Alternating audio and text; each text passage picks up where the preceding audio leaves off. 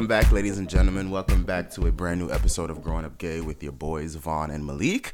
It is I, Young Vaun. And it is me, Young Malik. How y'all doing today? We hope you all are doing well. It has been about two weeks or so since our last episode. Um, we're not gonna, you know, lie and apologize and you know tap dance for you all. It's been very busy, so you know we're trying to do our best. This is a you know two man show. We aren't the girls over at loudspeakers that can just show up and perform you know, we have to build the stage, we have to create the set list, we have to curate the costumes and designs, we mm-hmm. set up our mm-hmm. own lighting. You know what I mean? Mm-hmm. This is mm-hmm. it's a production and it's only produced by us two. So uh, mm-hmm. we have been very busy over the past month of October, which is why we were so inconsistent. Uh, yep. Hopefully, with fall, things kind of slowing down and mellowing down, and us getting back in our grooves. Uh, we'll be able to be more consistent with you all. But we do have a good episode, a fun episode planned for you all. Um, but in the meantime, Malik, catch everyone up. How have you been? What have you been up to? I've been like Aaliyah, back, back, forth, forth, and forth. forth. I mean, bitch, I feel like I should have been on Boomerang the way that my life has been just, you know, going back and forth and spinning around. But um, what I am reminded of in like this season of fall is that I'm not my circumstance.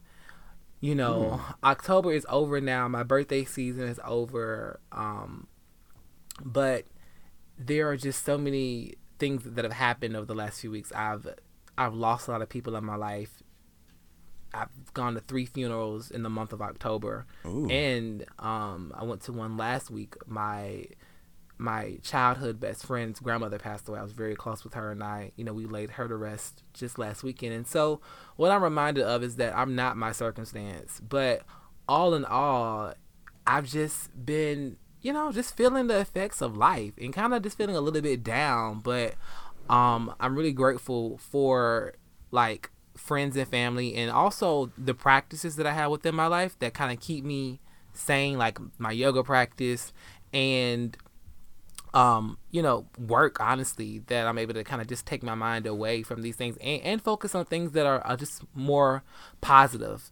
Um, and, and, and, the, and that don't keep me so so actively always thinking about it and, and, and pondering about it. Um, but all in all, October was such a fun month for me. Um, really celebrating my birthday and having time to celebrate with you and have dinner with you. And I got to travel.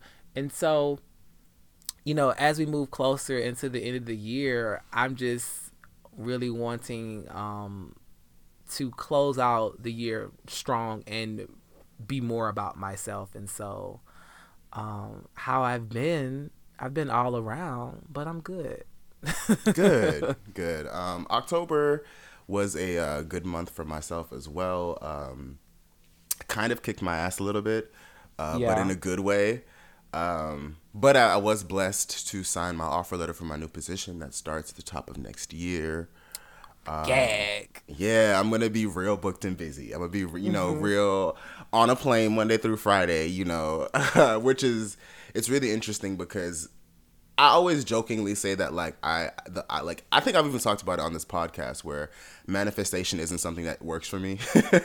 like I, I've, I think I've said it before where I feel like I get the opposite of what I ask for when I try to manifest things or like. Anyway, my point is I, I was I've been reflecting a lot and you know trying to regain and regain structure and focus because that's the one thing I will say that 2019 has definitely taken from me is like my ability to focus and really concentrate on uh, myself and taking care of myself and I think it's because I've been under so much stress um, at my current position but um, with this new position I literally won't have a boss or a director I won't have I am the boss I am the director like I'll be going from around the the country, um, doing my own thing and really just reporting back to a company, which is so fun. Uh, I cannot wait for that. Um, but yeah, I've been good. I got to spend uh, some time in Florida with my family. My nephew's birthday is the day after mine, little Scorpio legend that he is. So we celebrated his first birthday, and like, like let me tell you something. I spent like twelve hours cooking. like, I am officially a fucking uncle because I was in slides and create making sauces from scratch and like you know create cooking just cooking down and uh, but it was a lot of fun i always say like the older i get the more uh the more I love being around family and, and being surrounded by family. And it was just, yeah. it was a really good time. Uh, it was really funny. I was actually talking to one of my cousins who works in the industry, and we were ha- having conversation. And I, I, I don't know why, but I felt like ever since I came out to my parents, I just figured everyone would know I was gay, because like you know your parents are like the only people that like you're like afraid to tell or whatever. Um, and we were talking, and I said something about niggas, and she, she was like, "Huh?" mind you, you she, were telling me this. Mind you, she lived with me, and she was just like, "Wait, you're gay? Wait, you never said that to me before." And I was like, "Oh, I, I thought you knew." like I just figured I figured you. But so it's, it's funny, and that happened with three of my cousins. So I feel like I've been coming out all over again, but this time it's just been very girl. right, because it, everyone like, like all you know, like this like the second round of coming right, out. Right, it's like, like your mom knows, your dad knows, my siblings and, know, like right. but um, but no, October's been very good. I I think I'm like cocooning into the stage of like carefree, um, but focused. You know, yeah, the carefree, definitely focused, carefree because I think like once you like start entering your late twenties, at the point where where we are, girl, I'm still in my mid. I'm holding on to it. Excuse me, I'm sorry. I'm in my late twenties. I'm not sure how old Vaun is. Uh, I'm 24 today. I do think that like once you start getting, getting to your late 20s, like you do start feeling a lot more bold in yourself. Yeah. Um, and just it's just because you've had a little bit more time to kind of go through that phase of playing and being carefree and being like that messy exploratory gay. Right. And um, if you had the opportunity to do to do that yet, because not I everyone, know that you know. I have for sure. I'm just at a different point now. It's like, okay, mature I know bus. mature what bus. I want to do, and I know where I want to go, and this is how I'm going to get there. Right. Absolutely. Mm-hmm. Absolutely. I was gonna say something and I completely fucking forgot. well, maybe while we're getting it together, you can remember. There we go, friend. yeah. Um, so if you guys are new to the show, Get It Together is a segment that Vaun and I do that is dedicated to really sounding off on mental and health, emotional wellness tips that are current in our theme and that we're practicing right now. And right now, I talked about in, in, the beginning of the show. I've kind of experienced a lot of death, a, lot of death, and a lot of loss and sadness in my life the last few weeks. And with that, the thing that I um, find that that really rings true when someone when it seems that that someone close to you suddenly dies. Um, what comes to me is your ignorance will not save you. And what that means is a lot of times we choose to be blissfully ignorant to a lot of Mhm. important things. And we make conscientious conscientious decisions to not be aware, to not, to be oblivious. Mhm. Um, because when you know, you you know, You when you know there's it. honesty, there's truth, and you have to be accountable. You right, Vaun. You have to deal with, you know, the person's feelings. You have to deal with the situation. And so often when we when people that are close to us are going through things, we we will, we will turn a blind eye because we don't want to have to deal with it. And when the funeral comes or when the event goes south, we're the ones falling out and screaming and hollering, wishing we could have done something better. Woulda, coulda, shoulda. And none of that shit really matters. And it's so important that as, you know, I'm entering my late 20s now and my grandparents are getting older, you know, and older people in my life that were there that grew up around me, they're leaving. And I recently lost someone that was a part of my life and I had to be accountable to the fact that I turned a blind eye to her situation. Mm.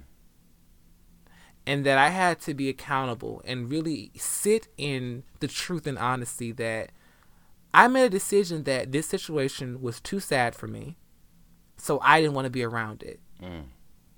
But I was just watching Greenleaf the other day, and Lady Mae always brings the word. She said, "When you do damage to even one part of your of yourself, of your family, of your life, you do damage to every other person that loves you. You Mm. do harm, and that harm is what because I was not there, because I turned a blind eye, I wasn't able to see her in her final moments." because I turned a blind eye, I was not able to support my my best friend David as he watched his grandmother transition. So there's so many things that happen, and and that doesn't make me a bad person. But what it what it, what it is is it's, it's a chance to be honest about it and to be introspective and say, you know what, what did my ignorance really save me from? Heartache during the time when it was happening, but how how much heartache do you feel now knowing that you weren't even able to be around and be supportive when you weren't even the person really going through the the deepest and the darkest pain? Right. So I think all in all, to get it together today is you guys don't run from the truth. Mm. Run towards the truth because the run truth never changes, it never fades, and it always stays the same. It's always current because it's really connected to ourselves and it's connected to a high power. So, my get it together is if there's something that you are being blissfully ignorant about, there's some information that you know and you have, or something that you have not investigated further, just to continue to create conveniences for yourself, you got to step out of that and find some type of um some type of truth in yourself so you can walk towards it. That's my get it that is, today. That is excellent, friend. Um, I think that actually that actually resonates with me because I one of the things I just recently did was get tested, um, and I'm not gonna. I was a little afraid because uh, mm. I, I, I, there's something happened at work where I got poked by a needle and I had to go mm-hmm. get like full blood testing, and okay. I had kind of been uh, staying away from the whole idea of getting tested. Like I'm literally on like my last few PrEP pills, and I need to re up. And uh, when I reached out to my doctor, he was like, "Well, you have to get tested," and I was like, "Oh, okay, cool." And I was like, "Well, I'm going on vacation, so I'll do it when I get back." And I had kind of been putting it off, and it's not even that I've been like wild sexually active or like been doing a lot or like putting myself, you know, quote unquote at risk, but uh, for whatever reason, the idea of getting testing, getting tested, is still a little like dicey. Um, and when I got tested, when I got the call, I was walking my dog, and um, as she was telling me everything, like I was terrified. Really terrified because what was going through your mind when you were thinking this? That one time I didn't use a condom. Oh, yeah. that one time I didn't use a condom. Yeah little. Do you know how many people have that same thought? Yeah. Yeah, but and, and it's crazy that we like have to quote unquote like live in fear that of something that it's like I don't know. It just it sucks that we, as especially as gay black men, kind of have to live with that experience or, or that fear, um, because it's yeah. not something to. I mean, it's not you know rainbows and, and daisies, but it, it's not a, a death sentence either way. And the ironic part about it was she was like, "Oh, you're healthy. You're fine. Everything is good. However, you have anemia. Do you know you have anemia?" And I was like, "Bitch, what? the fuck you talking about?" like, Somebody get this bitch a steak. I was right.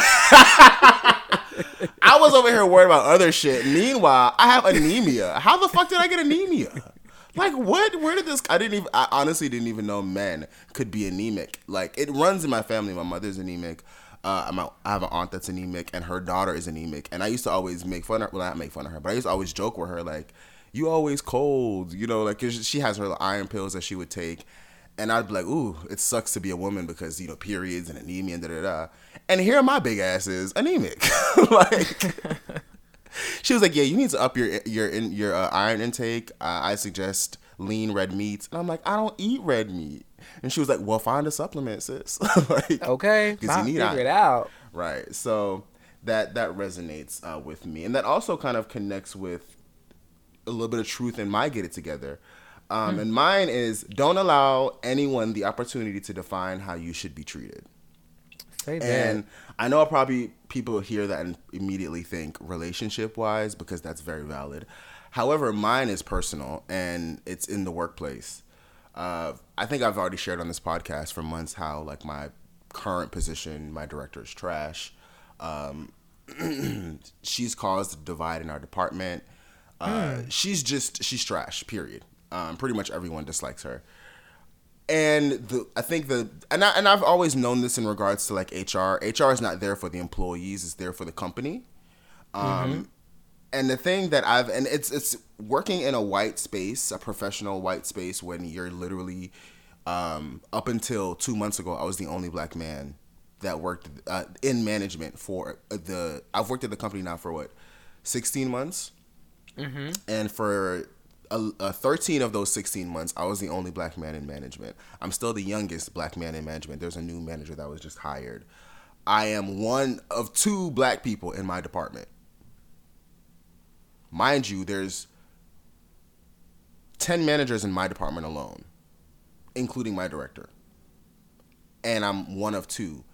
So it's a very white workspace. There's a lot of microaggressions. There's a lot of, and it's on top of it being a white workspace, it's an older white workspace. And I always get reminded of how young I am or my oh age my or etc. As et if that's like a bad thing that I'm young. or it, as it, if it, gives them credence to treat me however they want to treat uh-huh. me because of my age, right? People say like, oh, you you you know you scaled very quickly in in you know in the industry and you know for working in luxury and blah blah blah blah. And you know you should just be grateful for where you are. You should just play the game. You should just etc etc and now nah, my nigga. Just go that along with your bullshit. Right. And the one thing is with me like i'm jamaican right? So i'm very prideful. It's just a part of our like the way we were raised. I don't know what it is. A jamaican could have a, a jamaican person can have literally nothing and will walk around like like the shit right? That's just, and it's funny because it makes me the other uh, black person in my in management in my department um, is we're very very cool, and it was funny because one of the another department person came in and they were like, you know, they were kind of sharing how they were quote unquote intimidated by me prior to like getting to know me, which I've heard forever. And did you ask like more questions of why they felt intimidated? I don't ask you? anymore because at this point I'm like, it's either because I'm a big black man or because I don't. Uh, I don't tap dance. I don't know. Like I'm not mean. I smile from time right. to time. I say good afternoon, good morning, hello to pretty much everyone that I see. I know people by name. Like I it's not me. and it's funny because my she's my assistant director is the other black the other black person and she was like well you do kind of walk around this bitch like you're rihanna. Bitch not they smelled it on you. And i started dying laughing and i was like but i'll be saying hi to people. I try to be nice. Like what do i need to do? And she was like it's okay. They don't like me either. She's like she was just like and it, it's i'm saying all this to say is i've had to go to hr because of my current uh, director more than I've, I've never I've literally never had to go to HR for anything before. I've never been written up, never had any kind of issues. Like literally at my last uh, property, I was the one that was like dissolving everyone else's drama. Like literally, I sat my director and my assistant director out of my last property and was like, "So how do we fix this?" like little 21, 22 year old me was like, how do we fix this? There's yeah. a clear problem here. Communication is the issue. We need to learn how to fix this so we can work and gel together. And they both looked at me like, nigga, if you don't mind your business. But like I've always been that person. I've never I'm I'm someone that I would rather inconvenience myself than to have to deal with the feelings and emotions of others I've inconvenienced. So I've never and I've never had to deal with anything like this. And the one thing I keep hearing from like these older white people is to essentially just bend over and take it yeah. And like that's ass. not happening unless you my nigga. So like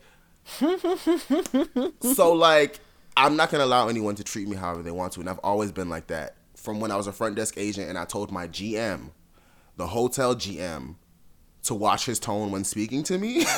yeah. Like to now as as a manager, telling my director, learn who the fuck you talking to. I didn't say that of course. But like watch your tone and watch the way you speak to me because I'm not an idiot.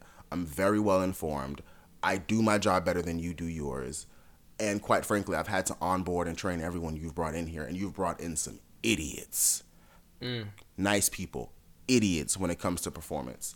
So, all in all, my get it together is to stand firm in who the fuck you are and don't allow anyone to, to determine how you should be treated. You need to take full ownership of, of, of yourself and how people treat you because if you let niggas walk all over you, they will stomp all over yes, you. A town stomp. Will. You will be that doormat, and I refuse to be anyone's doormat. So, in whatever regard, whether it's work, personal, friendships, you define how you're treated. So, if you don't like how you're getting treated, fix it. Okay. And with that, you heard it said, here, folks. we're gonna take a little break, and we'll be right back with y'all.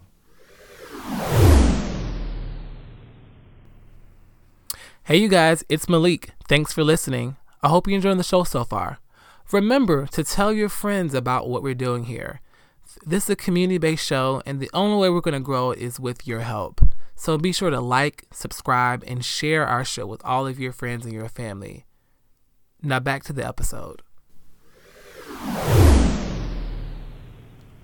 All right, so for this week's Grown Up Gay, we had the pleasure of introduce of interviewing, not introducing, interviewing uh, the lovely Amiyah. Malik, do you want to fill everyone in on this interview that they're about to hear? Yeah, so Amiyah Johns is a trans advocate and also um, a beauty queen. She is a pageant queen. She is um, the former Miss North America, a former Miss Duval, a former Duval. Miss Renaissance newcomer, a former um, just so so she she's a well renowned pageant queen nationally, a nationally known pageant queen. And also, she had the opportunity to do um, to perform for K Michelle. So she was on K Michelle's show, and she went viral a few years ago for actually impersonating K Michelle. So um, you know, this interview is just really fun, and you'll learn a lot about Amiyah's journey. And and if you've never heard or experienced uh, a person that that that's of trans experience, you will learn something during this interview. So check it out. Check it out. Hey, you guys, and we're back with this week's Grown Up Gay. If you're new to the show, the Grown Up Gay portion is when we get to interview someone and or talk about a topic that's relevant to us. And this week we have none other than Amiyah Johns, aka Amiyah Chancellor, as our guest this week. So if you don't know who Amiyah Johns is, she is a pageant queen. She is a blogger. She's an advocate and also just a beautiful chocolate girl. Yes. Amiyah, welcome to the show. Thank you so much for having me. so, for the people who don't know who you are, they don't know your story. Who is Amiyah Johns, and how did you come up with the name Amiyah? Um, honestly, now I feel like Amiyah Johns is someone who was always inside of me from a young age. Um, I just didn't know how to identify with, with this superhero advocate person, whomever. Um, but I feel like she's always been there. I just feel like it took courage, certain situations, life, of course, um, in order to bring this person about. Um, I chose the name Amiyah. Um, actually, it was my freshman year. I was in the club and um, I had just, freshman year of high school or college. Freshman year of college. Okay. So I had just started doing drag shows, and um, I was going by my birth name or biological name at first, and it was unisex. Um, but I didn't really see it as a big deal. Mm-hmm. So I remember them asking like, "Well, what is your stage name? You know, you're up next," and I was like, I don't know. And Amiyah was just something that popped in my head and it stuck. So that's honestly how I came wow. up with the name. But um, everything else behind that person has always just been there. Well, behind the name.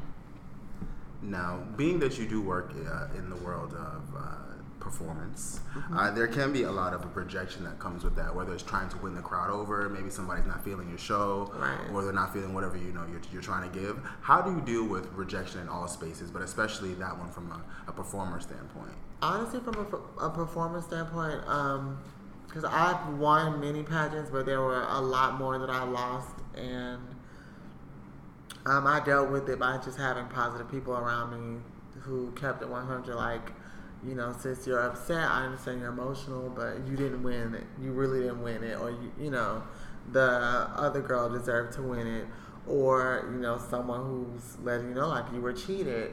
But overall, um, I had to remember that there will always be other opportunities, and when I'm in the position of winning, I don't want people to chastise me or look at me mm. any differently when I know that I won for a fact. So I always try to tell myself, okay, like think about how that person who did advance past you would feel, you know, if that was stripped from them. Like, right. what if it was, it was you? So that's what I have to mentally tell myself in order to deal with any type of um, situation that would um, involve um, things not going in my favor, whether that's dating, um, job opportunities, mm-hmm. friendships, uh, whatever. I just Right. look at it as like, okay, what can I pull out of this as a learning experience, and how can I apply this to the next time that I'm faced with something like this?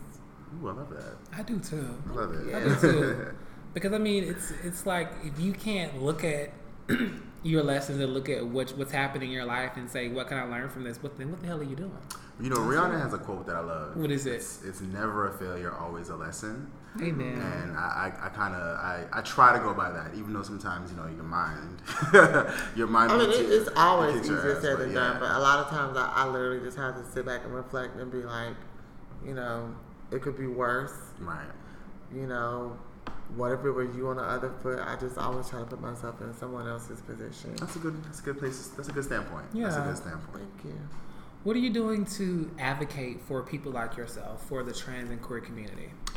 Okay, so when people hear advocate, they automatically go to someone who's marching, Right. who's at rallies, right. getting arrested, doing whatever. And all those things are great to advocate, but the way I advocate is by living my life openly. Mm. One thing that I've learned is that a lot of people don't have um, people in their family who may be trans, um, may not have a trans coworker, just you know, may not have that trans experience at all. So I felt like when I sat down and told myself, like, if we're gonna go forward with this advocating title, what can we do to set ourselves apart from everybody else who's advocating?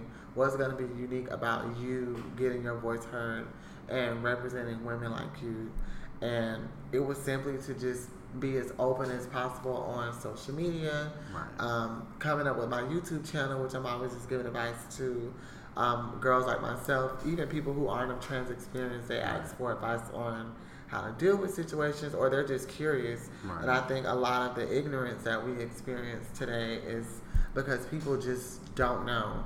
So I feel like you don't have to know me personally, but being a friend of mine on social media or tuning into my YouTube channel um, kind of gives you that invite into my living room or my space Right. um, and how I deal with things on a day to day basis from my standpoint. Right. And that's just my way of advocating. Your, your visibility is a part of your vi- activism. My visibility. So living in my truth and just doing me. I love it. Because I mean, honestly, there's so many people that you're not going to get them to come to a rally or to come to a march or to come to Right.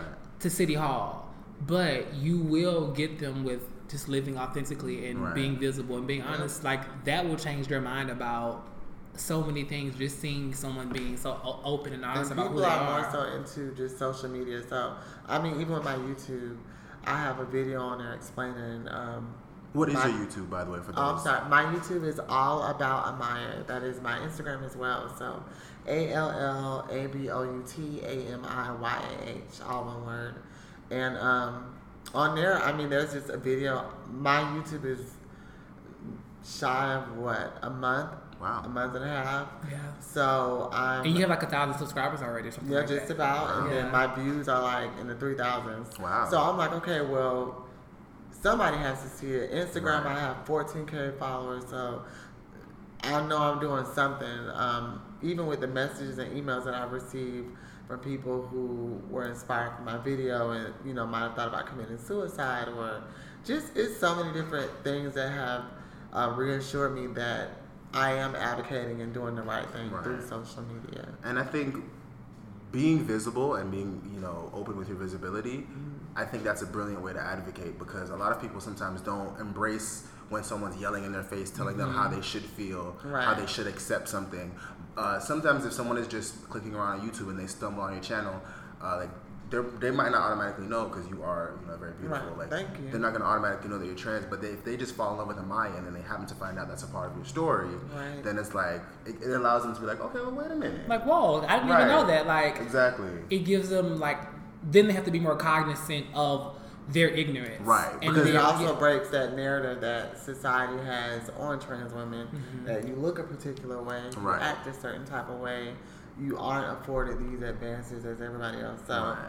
Just living in my truth, honestly, is my way of advocating. I love it. Uh, we, we mentioned social media quite a lot uh, already in this interview. Um, part of that was you going viral because of your K- uh, K Michelle uh, impersonation. So, how did that performance and how did that moment resonate with you? What was that like when you like posted the clip and then all of a sudden you were Okay, viral. so with that, um, but one, it was it was an amazing experience, and I believe that video might have been like five years old now, and I'm still like just reaping benefits from it. But um, I was living in, in Tallahassee at the time, just did a, a regular show. I didn't intend on it going anywhere, or I would get comparisons to K Michelle, but you know, I was just like, you know, whatever. Um, I did a mix of the songs that I liked, right, um, and just performed it. I remember a friend of mine in Tallahassee recorded me, and he put it on YouTube. Um, I went to work that next day, and my phone was blowing up at least maybe like around eleven o'clock, like nonstop to the point to where I thought maybe someone had died or there was an right. accident or something, and it was just people like, "Oh my God, your video's in the shade room," and uh, K Michelle had it on her Instagram, and um, so that was just from day one. By the third day, it already had from just from Facebook alone, it was like at a million views. Wow. And then um, they added it on YouTube, and then that grew. Um, I did get a lot of hate from certain people, but that's expected. Of course, right. You know, people don't understand the um, artistry behind female impersonation. Right. So it was that. Um, VH1 reached out to me and asked me to come to Atlanta to film wow. For K Michelle's show, but they didn't tell her that I was to perform. So that was interesting. Um, her hairstylist hit me up and was like, "She's seen your video. Um, just letting you know that she has seen it. She loves it. Um, we'll get reach out to you." Um, what happened? And everything happens for a reason because it was maybe three weeks. Then she had performed in Tallahassee. I got to go to the concert, meet her VIP. Wow. She was like, she loved me. She was telling um, her security guard and Glam Squad who I was. Um, and she was like, next time in Atlanta, make sure you come out. I've been to at least five of her concerts. Wow. Um, and every time I see her, she shows me love. She tells everybody who I am. Um, the filming experience was amazing. Seeing like how they film Love and Hip Hop right. and everything. I, no, this was her her, her show, her, her, own personal show. Right. Yeah, yeah, yeah. And she had all her friends on the show with her. Yeah, wow. she sure did. And um, honestly, it was just an amazing experience. Like I, I, I don't want to say like I just knew, but I feel like I'm somebody regardless. So right. I just you know, to me, it was just like, okay, it's K Michelle. I like her, but I don't know. I just feel like I haven't even scratched the surface, surface, of what's to come for me. So I just looked at it as like, you know, I'm grateful for this opportunity, and I'm ready for whatever's, what's you know, next. next. Right. Mm-hmm. How did you get into the art of female impersonation? Um, I didn't know anything about drag or anything. My I graduated high school um, June 2007 I went to Tallahassee for school August. I think it was like August 30th or 31st. Um, I met a trans woman by the name of Nina Chancellor, who's my gay grandma. And then my gay mom um, did, well, does shows too. Her name is Destiny Chancellor. And um, I met her at the club. I did one performance, and it was a hot mess. Because I had seen some girls performing. I was like, oh my god, I could do that. I, I feel like I can do better. Right. Um, and then you got on know, stage. yeah, didn't know anything about the art, but um, them and then the influence of others took me under their wings and people will see something in you that you didn't you know know was in yourself so mm-hmm. um, they just groomed me taught me how to do my makeup um, put my whole looks together and the rest is history like i, I just feel like i I was just around the right people at the right time, and it and it worked. It, yeah, worked. it worked for real. wow. So, out of all the pageants you've done, you know, Miss Duval newcomer, Miss Renaissance newcomer, Miss Florida Extravaganza newcomer. I'm sorry, you a Florida girl? Yeah, I'm from Fort Lauderdale. Me too. South Florida. South Florida. Sorry, I got excited. I'm from, um, well, I'm, I'm from, but really all over Broward County. But I went to high Me school too. at Plantation High School. Come on, Plantation. I just went back to my. Um, I went to um, Margate Middle. To my. Yes. Yeah. I, I might t- tell us about Margate Middle. Now, why did you make that I mean, you know, from what I knew back then, it was just a white school. Let me not say white, Caucasian. It, I grew up in Hispanic. A, yeah. yeah, in a mostly white area. Yeah, I went to Biloxi Middle School. Then um, North Lauderdale, um, North Lauderdale, Lauderdale Lakes Middle School. Come on, my cousin, Sh- cousin Chantel. But yeah, I just um, I actually just went back to my high school's um, homecoming. They always have the former cheerleaders come back and cheer. So I saw that on your Instagram. Yeah. Mm-hmm. But um, I'm sorry, what was the question? so the question was, you know, you've done so many pageants. Mm-hmm. You've been, I think, the, the most recent one was Miss North America, right? Right. And that was that was 2017. yep. Okay. And out of the, out of all the ones that you've done, which one was your favorite? Should be the Queen, and why? Ooh, God, it's hard to choose, but honestly, can I do my top three? Top three. Okay, so Duval for sure. That every floor, everybody in the world wants to be Duval, and being from Florida, you have to get get that. To me, I feel like having um, the title of Miss Duval, anything is like your stamp of approval for you to go on and do anything else. So definitely Duval, because they groomed me to go snatch everything else. Um, And you did Did you? because she's one won was- a, all the newcomer pageants pretty much. The second one would be Renaissance. And I won 16 titles, but Wow. Renaissance would be one because it was my first time, my second time competing in Atlanta, but my first title in Atlanta. And um, that whole experience was just amazing. It was my first national title. They had me everywhere, and I just got the full um, pageant experience.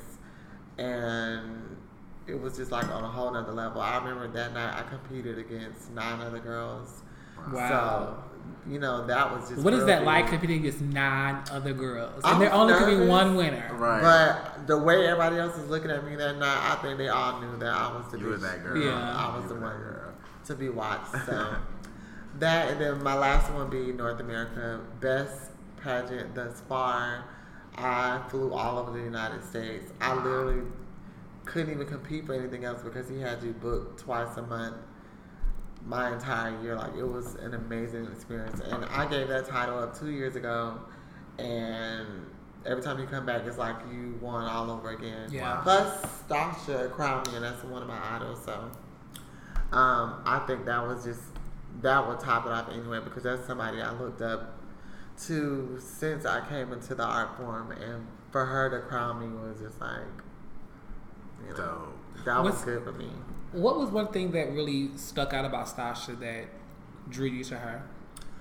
Ooh, what stuck out to me because I used to watch her over and over. It was a clip that D West would take and mesh all of her shows together mm-hmm. on YouTube, but it was one that she performed um, at Duval. I don't know what she. Oh, she was reigning Miss Georgia Continental, and um, oh my God, it was this little bathing suit that she wore, and I just could not believe that she was trans because I'm like, she's petite. You know, like this this woman is bodied, and doing my research, and I, you know, when I found out she was transgender, I was just like, And from Florida. and from Florida. Yeah. It just, I don't know, it kind of relit a fire in me because I was like, I want to, I don't want to be her, but I definitely want to be something like her. I want to be in that zone. Yeah. And, um, just her beauty. I mean, that's just a given. She's very gorgeous, and I like that she was.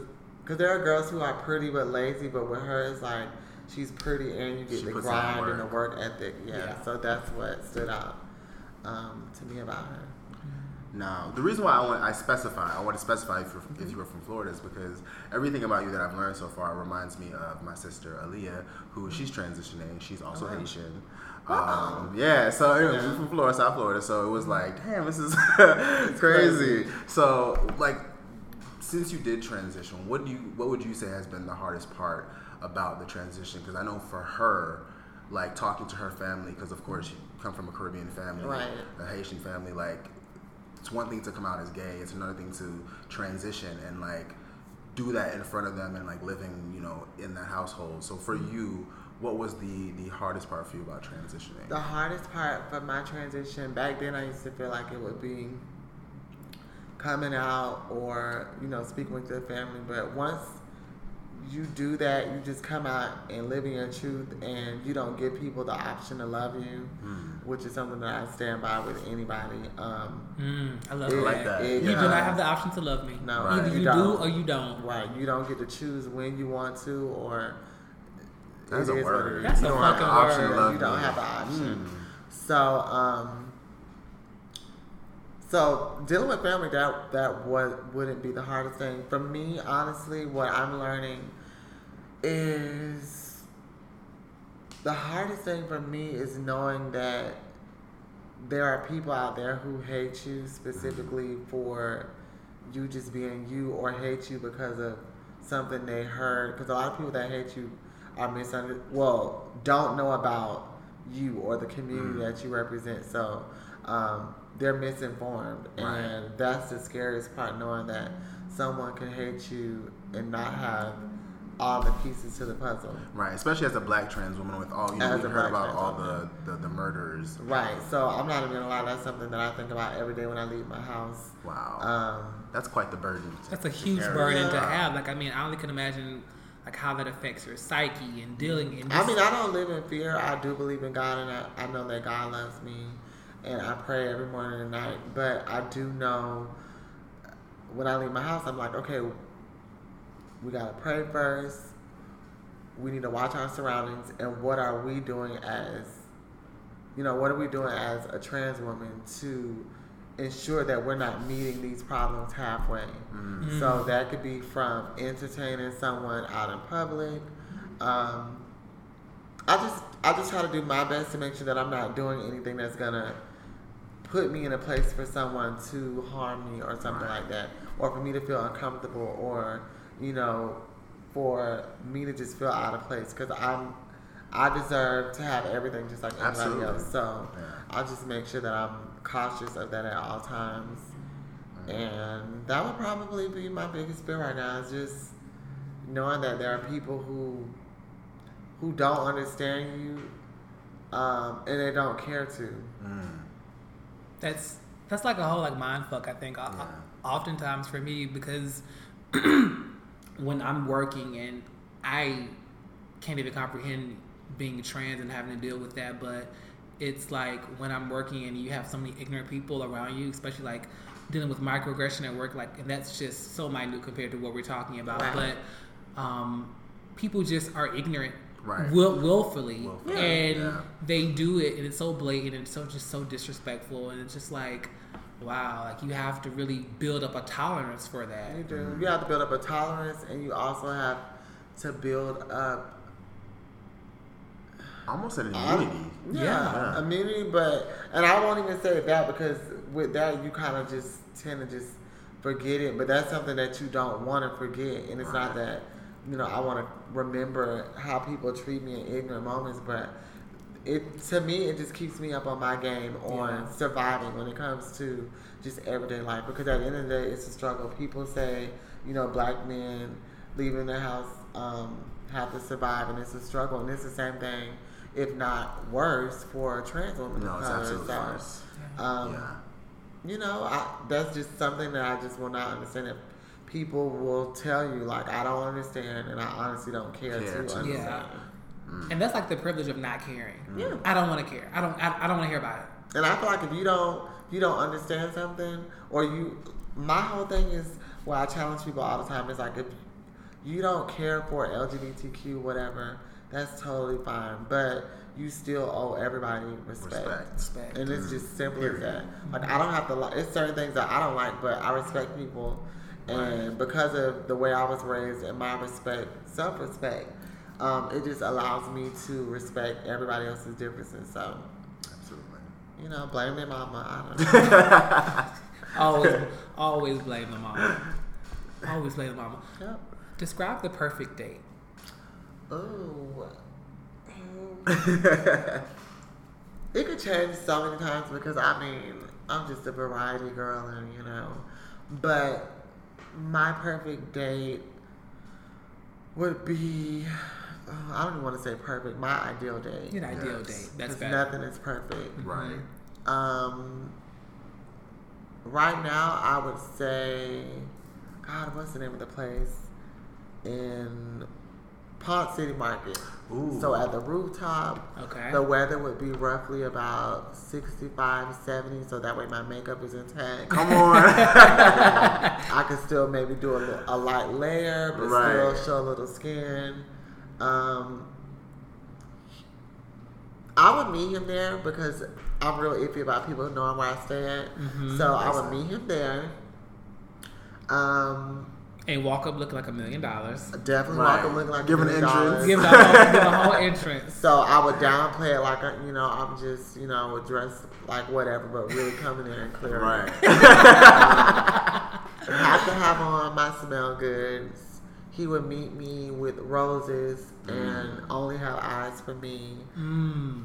Um, he would show his affection and not necessarily like just tonguing me down in Right. public and everything else, but he his body language and his smile would Genuine. reassure me and everyone else around me in the room that he only has eyes for me.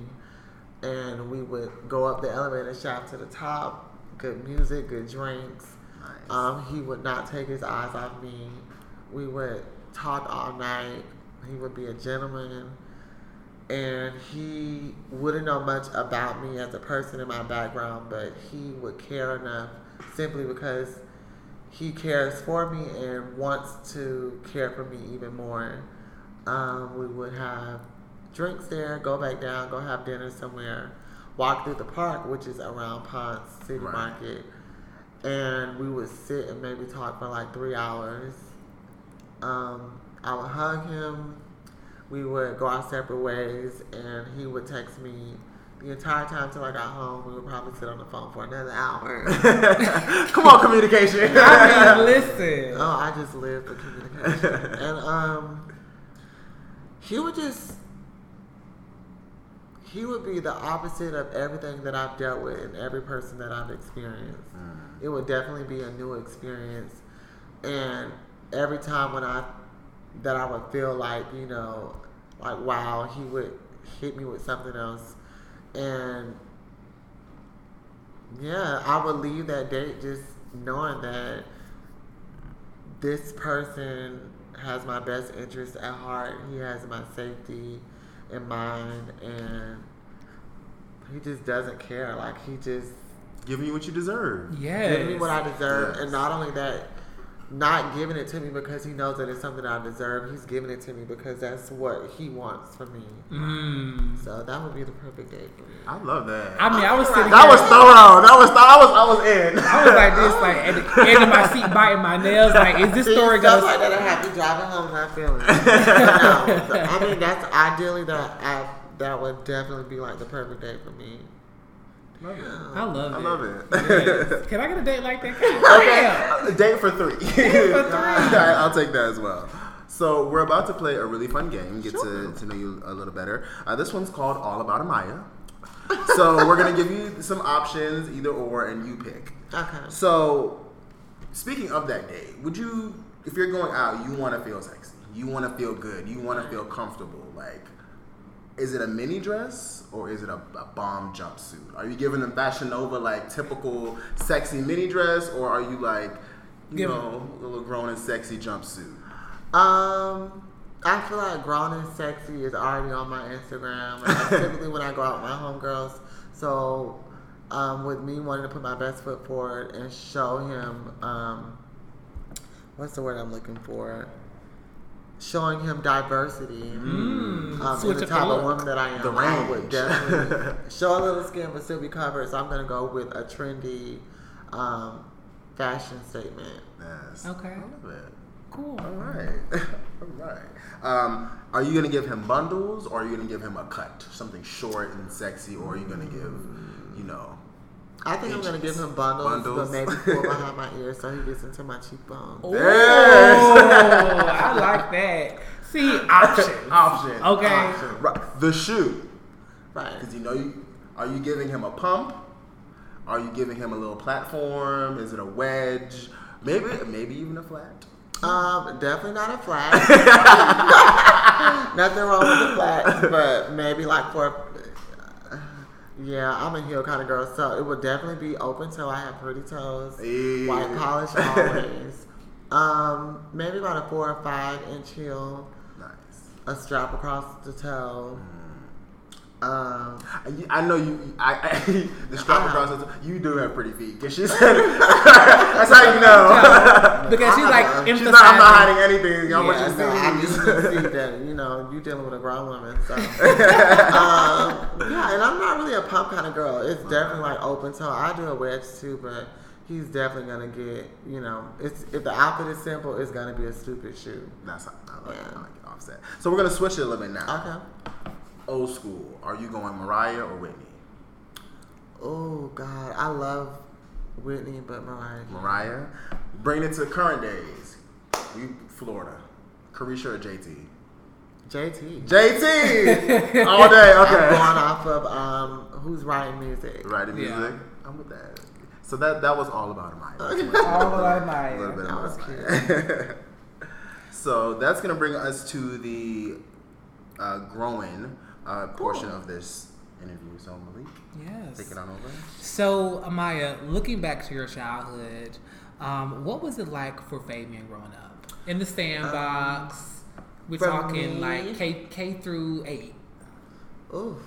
Okay, so let's do K through five K. K through five. Um, very good times. Um, of course, I knew that there was something different about me, but me at that age, I was into Pokemon, so I had so many. Different, I had like a. a Who's your whole- favorite Pokemon? Um, I want to say Bulbasaur. Oh, Yeah. that's a great starter Pokemon. Bul- Bulbasaur was the Pokemon that you picked, and you knew you could beat um, Pewter Gym, Brock, and then you know you can go beat Misty in No, they Cerulean. didn't. Um, I think the only weakness they had was elect. No, fire. I think. Fire, yeah, fire and uh, wind. So the bird flying.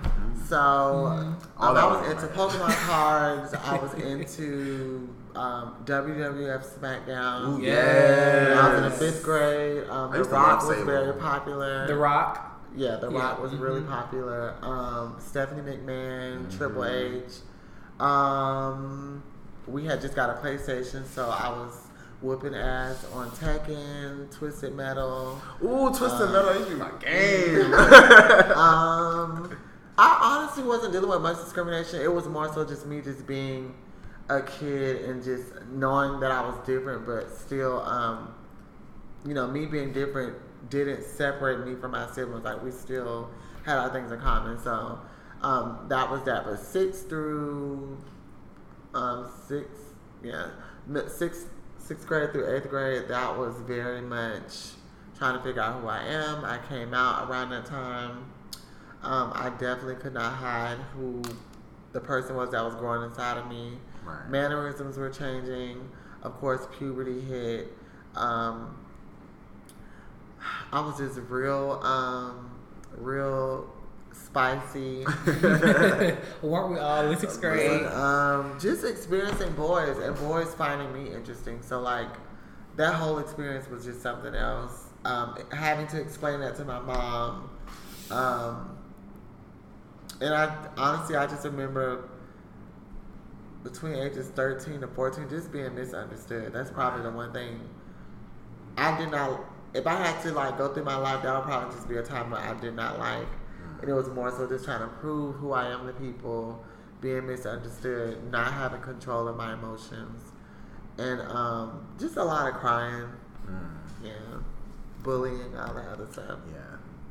I feel like that age is difficult for everyone that isn't. Even I feel like people that are the standard pull, but I think especially when you're like outside of the outside of the bubble, Yeah, it it's was- very difficult. Because you're like, I know what I'm feeling, and you also know that whatever you're feeling, however you're existing, might not conform with whatever society. And being a child, you don't really know how to express make it make sense. Yeah. Yeah.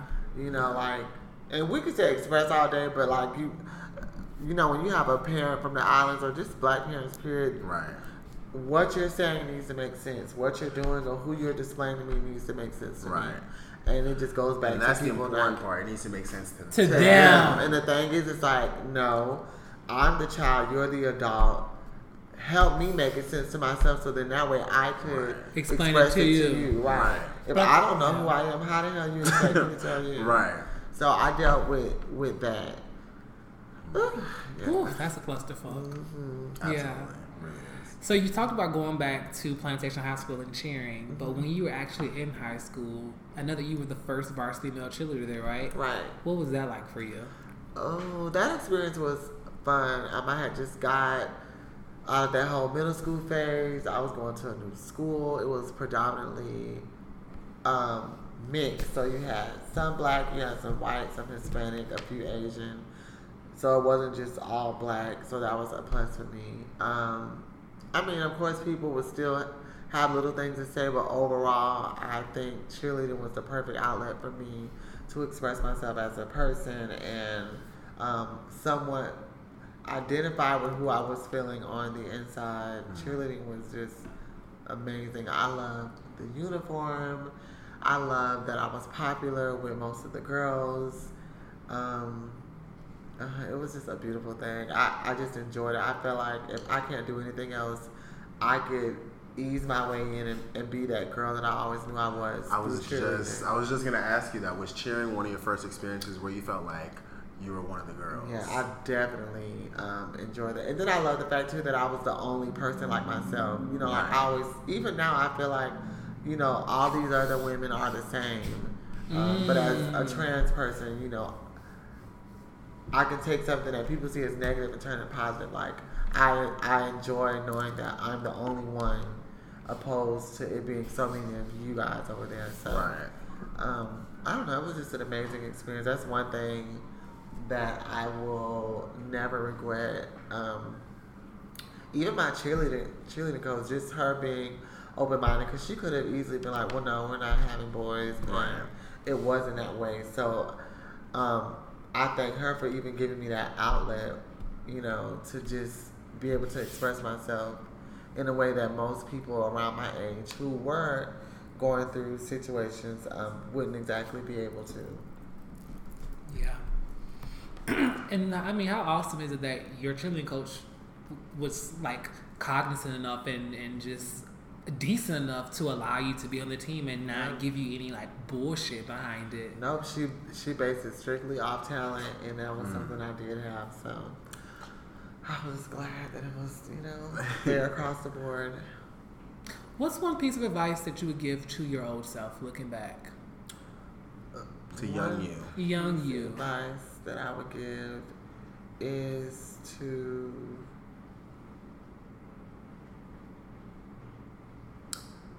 just love yourself, mm-hmm. regardless of what family may think, people may think.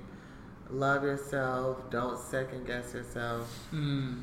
Um, I just feel like a lot of times me not loving myself kind of opened the door for people to disrespect me, whether it was Absolutely. past relationships or family members like disagreeing or disapproving with who I am as a woman. And, you know, I feel like when you have that door open, people feel like it's their duty to voice their opinion about you or, you know, that they can come in and play in your face or, you know, things like that. So I just, my advice to my younger self would just to be like, go full force. Do you love yourself enough? Um, because people aren't going to love you. Mm-hmm. And I feel like through these past years, that's what I've been doing honestly just rebuilding um, the love that I've longed for. I think sometimes when it comes to dating or um, just choices that I made when I was older, it stemmed from me not exactly having the same childhood that other people were afforded mm-hmm. or not having that same love and affection at home that others were afforded. So I would just settle for certain shit in relationships or friendships and kind of just feel like you know, this, you know, I'm supposed to get you know less than what I deserve. So mm. I would probably just just say just to love yourself more. Mm. What does that like look like in practice? Because like we always hear, just love yourself. You know, show up for yourself, but how do you do that? Like, how do you actually put that into practice where you're that's your value, but you're living it every day? For me, it would be holding my own self accountable first, because I feel like that's one thing that we don't do. Um, that is. If I loved, just like I'm your friend, so I wouldn't love you if I didn't hold you accountable and tell you about yourself. Mm-hmm. And I think a lot of times we don't do it to ourselves. It's times where I literally have to just sit maybe on a ride, driving home from work, or you know, getting up in the morning before I actually get up and just reflect about you know my goals for the week, certain situations or people that I've dealt with, or things that have gotten me into certain situations. I literally have to tell myself like, Amiyah, you have to do better. You know, the odds are already against you.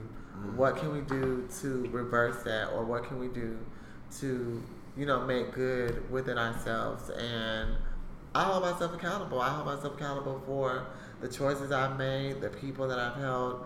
Um, I'm sorry, the people that I've entertained, um, people that I may have done wrong or not necessarily have done good by.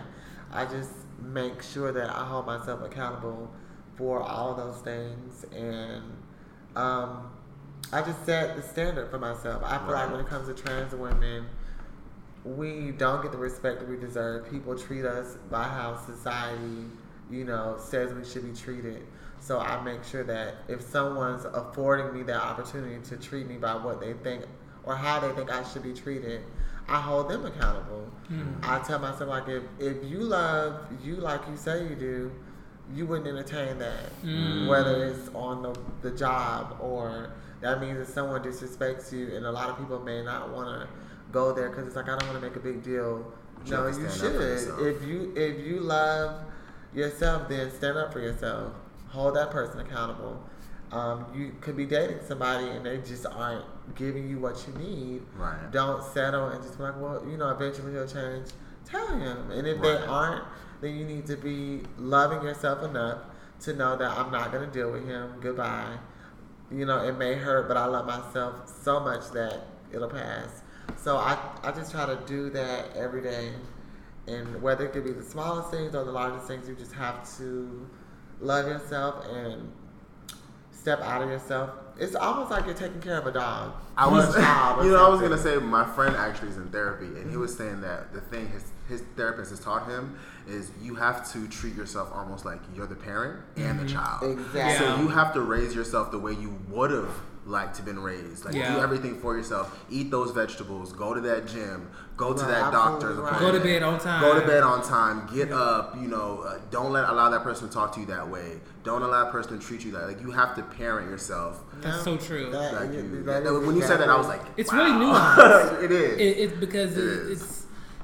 I, I don't think a lot of people like rationale it that way that you are, you're the owner of the business, and, Right. and you're the customer, and you're the customer. you got to. That's and you real. and you have to do it all. And I think people just they think that it's just gonna like be like auto drive. Once I get this, this will fall into place. Or Right. I'm in a relationship now, so I know this is gonna happen. Or I got so this real. job, so this is gonna happen. But It's no, it doesn't. It doesn't work not. that And the way. thing too is that I also had to learn is that I I'm not responsible for how people view me, do me, treat me, whatever. Mm. Only thing I'm responsible for is just being a genuine human being and loving and respecting everybody. But I can't beat myself up about how other people feel about me. That's real. So, and that's a, that's the one thing that I think we do a lot. Is like if you're in a relationship and you know this person um, feels some type of way or or isn't happy or or is treating you a certain type of way, it's like you can't stress about why they see you that way or you know what are you gonna do for you. Right. Mm-hmm. And you know, I just honestly I just try to live by that. I feel like once I I decided to be public with who I am and offer advice to people or you know take the role on as being an advocate, I had to say, okay, you're giving out advice, but are we living by these same you know um, things that you're giving to everybody else? Right. And that's how I just keep myself in check every time. Absolutely. It's like, what advice would you give the next girl? Absolutely. So now that you are grown, right? We're always growing, but Very you are grown. grown. um, what's important to you as you continue to grow as a woman? Like what what are the values or things that you want to hold for yourself? What's important to Amiyah? Mm, that's important to me. Family is important. Self love, self respect. Um, I would love to get that same thing in return from someone else, someone who sees me outside of just being a trans person and simply just Amiyah. Amiyah, right? Um, a career. And you know, me being 31, I don't even know what I want to do. And it's so crazy because when you're younger, you have an idea of what you want to do. When you're in college, you kind of have an idea of what you want to do. But I know that I want to do something involved around helping others, public speaking, advocating, whatever. I'm not exactly sure what road I need to take to get there, but Right. I'm working towards that. So I would definitely want clarity, um, clarity in my career. I Mm-hmm. guess just a little more clarity about what it is I am put on this earth to do, Right. and um, what else? I don't know. Maybe I think those are awesome. Those are. They are. I mean, It's you probably gave a lot, and did. the fact the fact that you're cognizant of that is growth right there. That's and, and, more than and the first step. It's, it's first definitely the answer that you are moving in a direction that's positive. Absolutely. Now we've discussed, you know, significant other menses and stuff. Menses. menses. Uh, we have this thing on Growing Up Gay where we ask people what's their preference and what's their type, right? Because usually people be like, oh, my type, he got to be six three, da da da da. And it's like, Delusional. right? um, those are preferences. Right. So type is character. You know, he's listening. He's a great listener. He's very honest. He's hardworking. Right. So if we were to ask you, if anyone out there is listening, um, what what is your type, and then what are your preferences? my type. Character. My type is just someone who's loving. And people love to say that, you know, I'm a loving person, but they don't love themselves. So I need you. Can I get amen? I'm, Listen. I'm trying to tell you, I have thought about this stuff for over and over and over so many times. But um, just someone who's loving, and that means you loving yourself enough to go for that particular woman that you want, despite the odds and how society sees you. Because I feel like if you love yourself enough, you're going to give yourself what you deserve. There you go. And I am a prize, There you so go. a good man deserves me. So, um, that's one thing. I think shit. you said that. Said that. um, but no, I mean my preference. Honestly, I really don't have a preference. I feel like too many preferences eliminates different um, chances of you meeting that person. Possibilities, So I don't like to say you gotta be this, you gotta be that. I've dated short, tall, whatever. Um, I've well, what won't you date? okay. I was about to so, say. If- so I won't date. Um, Keep it funky. I won't date someone who isn't open minded, someone who can't love me like you would any other woman, if not better. I want to be treated better than any other woman, whether she's trans, cisgender, uh, lesbian, whatever. I want to be treated above all of them. Right. Um, you know, better than all of them. So I just won't date someone who doesn't have an open mind and someone who can't think for themselves. If your friends and your family and society play a major role on who you love and how you express your love, I'm not the girl for you. I don't care how much money you got, how you look. Right. It, it just it's not gonna work for me. Right. I thrive off of love more than anything else, and you know.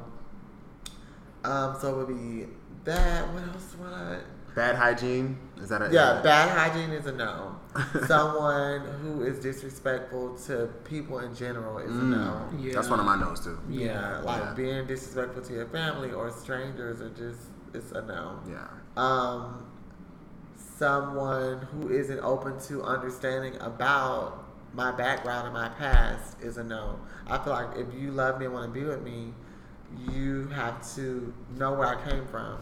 You got to also learn and accept that that little boy back in Fort Lauderdale and everything that he went through Right. made it possible for you to enjoy this woman that you see today. It's So a lot of people can't process that Yeah. either.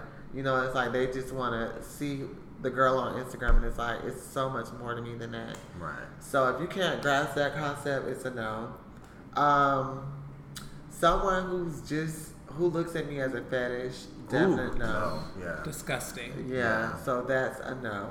You are not a trophy. You, you are a real life person. Exactly. A whole Right, person. A whole that person. that is Yeah. a no for sure. And um, It's not too. I'm not like. Well, that's a good. Li- I mean, yeah. You, you set the boundaries, so that's that's the. That's I the, think everything else I can work with, and I I think also too is what we got to remember is that um, we all adjust in one way or another. So you may have True. this this kind of list, but it's it's one thing that outshines or one quality about that person that outshines so many right. of the uh, right. so you and that person um, begin to merge and adapt. Right. Like you know, so if the guy I'm dating is kind of a slob, but he knows that I'm a neat freak. He'll I'm tidy a, up more. I'll tidy up because I want to be with her and I know that's what she like. Right. So we kind of it's like a you make it work. Yeah. Yeah, make it work. So we've learned a lot about you in this interview so far. and It's a pleasure to have you this far. Thank you. But what is next for Amiyah? Next for me, I I'm hoping to leave. Not hope. Well, I am. I'm looking forward to leaving retail and getting um, a job dealing with uh, maybe nonprofit organizations or anything um, relatively close to um, helping trans women of color. So whether it's me like working for the health department right. or just getting in those cracks and crevices where a lot of these big corporations can't necessarily get to or right. just reach them maybe like if it's community trans outreach or something right. i just want to be involved in something like that i, I want to come home every day and just be so excited to get right back to work right. because it's something that i love and it reflects something that feeds you yeah. right so i'm um, yeah. in the works of looking for something like that I want my YouTube channel to explode to the point to where like I'm just a household. And it will. It, it will. will. Yes. It definitely will. Um, love potentially in the future, maybe becoming a foster parent. That's something I've been thinking about a lot. That's beautiful. And just constantly inspiring people. I mean, I, I want the success, but I want it. I want the success, but I don't want to lose who I am as a person, mm. and I don't want to. Um, I want the success, but I want it to come with me always being able to represent trans women in a positive light. Yeah. You know, like, opportunities will come, but people want you to, you know, conform to what society has a vision of how right. trans women should act, and I'm not looking for that type of thing. Right. I want to you know, show the world that there are girls who are different than, you know, how you guys may view us. And right. I just wanted to be genuine and authentic and hope that it will like change the perspective and the narrative. You want to shift the shift the needle. Yeah, yeah. definitely shift Absolutely. it. Absolutely. Well, Amiyah, thank you so much yeah, for sitting so down with nice. us. Nice. Uh, it's been such a pleasure getting to know you and learn more about you. Uh, where do you want the people to follow you? Where can oh, they reach so, you? Um, you can find me on Facebook at Amiyah Johns, A M I Y A H J O H N S. My Instagram and YouTube are the same, all about Amiyah, all one word. Um, you can um, DM me. I do respond to all of my messages. Um, I respond on YouTube. If you see a video and you like it, please share it, subscribe. And if you know someone who's trans or you might not know much about them, take that, ta- um, that time to reach out to them, ask them what they think about it, what they care about. And um, you just, you never know like how you may change someone's day or whatever. Protect trans women and uh, that's really it. Well, Alaya, thank you so much. Thank it's you, been a pleasure. I love you. Thank you. I love you too, We hope you all enjoyed that interview. Thank you so much to Amiyah for uh, coming by after work and sitting down with us and uh, allowing us to just talk and, and, and express and learn and grow with her. Um, it was a great interview. Amiyah was so much fun to, to get to know and get to interview. So thank you so much, Amiyah, for stopping by and speaking with us. Um, so, with that being said, we're going to take a quick little break and we'll be right with y'all.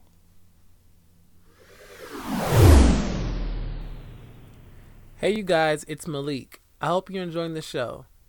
If you haven't, be sure to follow us on social media.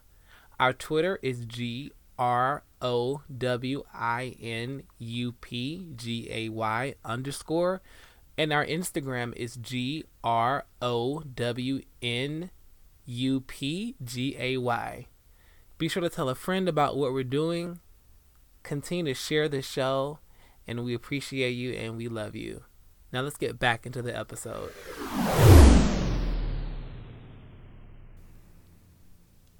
The wind down, ladies and gentlemen. It's time for the wind down. Um, so for this week, well, if this is your first time listening to the show, the wind down is our celebrity slash, so, uh, slash social media based portion of the show. It's uh, where we discuss things that are going on in politics, pop culture, etc., etc. Um, so for this week, we're gonna start with a little bit of controversy. You know, um, T.S. Madison, uh, she's going to be appearing on uh, Nicki Minaj's Queen Radio for a, uh, a, a, a, a, takedown of Wendy Williams of sorts. Um, and what I'm addressing is uh, an IG post that Nicki made that was quite transphobic. Um, and the question that was asked, shout out to Denver of the B. Scott Show, aka underscore just Denver on Twitter. Um, he asked this question. I thought it was uh, pertinent to be discussed, right? It says, Can someone from the community help me understand if it's acceptable or not for T.S. Madison to co sign and participate in calling Wendy Williams a man? Uh, Nicki Minaj's post says, hashtag Queen Radio starts in two and a half hours. We would be discussing Million Dollar Ring Gate, giving away uh, Fendi Prints On, which is her collaboration with Fendi. Um, uh, many surprises, plus two segments called Wendy, You're a Grown Ass Man Dog, and Everyone Wants a Queen Radio. Um, and then under that, T.S. Madison, who is a trans woman, uh, said LOL at Wendy Wendell Bartholomew, Orenthal, Rufus Clyde Theo- Theotis, Pookie, Eldova James, and the Giant Peach Hezekiah Walker Williams. Um, so I I just wanted to say um, I think it's quite disgusting that T.S. Madison is allowing a check to cloud her view and her uh, her stance, if you will, on this. Um, I get it. Nicki is Nicki Minaj. Uh, it's quite a platform you're opening yourself up to, an audience that you're introducing yourself to.